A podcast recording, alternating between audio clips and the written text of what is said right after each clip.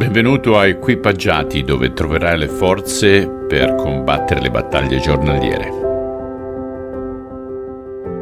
Ringraziamo il Signore che ci siamo alzati quest'oggi. Non è da tutti avere questo privilegio. Ok, oggi continuiamo col secondo capitolo di Giovanni, versetto 13 al versetto 25, che è la conclusione del capitolo stesso. La Pasqua dei Giudei era vicina e Gesù salì a Gerusalemme.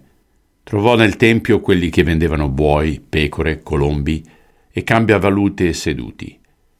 Fatta una sverza di cordicelle, cacciò tutti fuori dal Tempio, pecore e buoi. Sparpagliò il denaro dei cambiavalute, rovesciò le tavole e a quelli che vendevano i colombi disse: «Portate via di qui queste cose, smettete di fare della casa del Padre mio una casa di mercato». E i suoi discepoli si ricordarono che sta scritto: «Lo zelo per la tua casa mi consuma».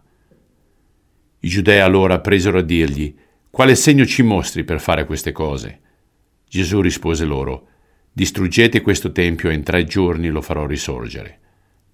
Allora i giudei dissero: 46 anni è durata la costruzione di questo tempio e tu lo faresti risorgere in 3 giorni?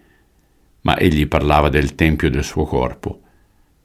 Quando dunque fu risorto dai morti, i suoi discepoli si ricordarono che egli aveva detto questo e credettero alla Scrittura e alla parola che Gesù aveva detta. Mentre egli era in Gerusalemme, alla festa di Pasqua, molti credettero nel suo nome, vedendo i segni che egli faceva. Ma Gesù non si fidava di loro, perché conosceva tutti e perché non aveva bisogno della testimonianza di nessuno sull'uomo, poiché egli stesso conosceva quello che era nell'uomo. Sì, Signore, Tu conosci quello che è in ognuno di noi e nonostante tutto continui ad amarci, continui ad accompagnarci, continui a essere paziente. È un amore che non riusciremo mai a comprendere, ma ne siamo grati. Nel nome di Cristo. Amen. Ok amici, cerchiamo di amare come Lui ha amato noi. Ci vediamo domani.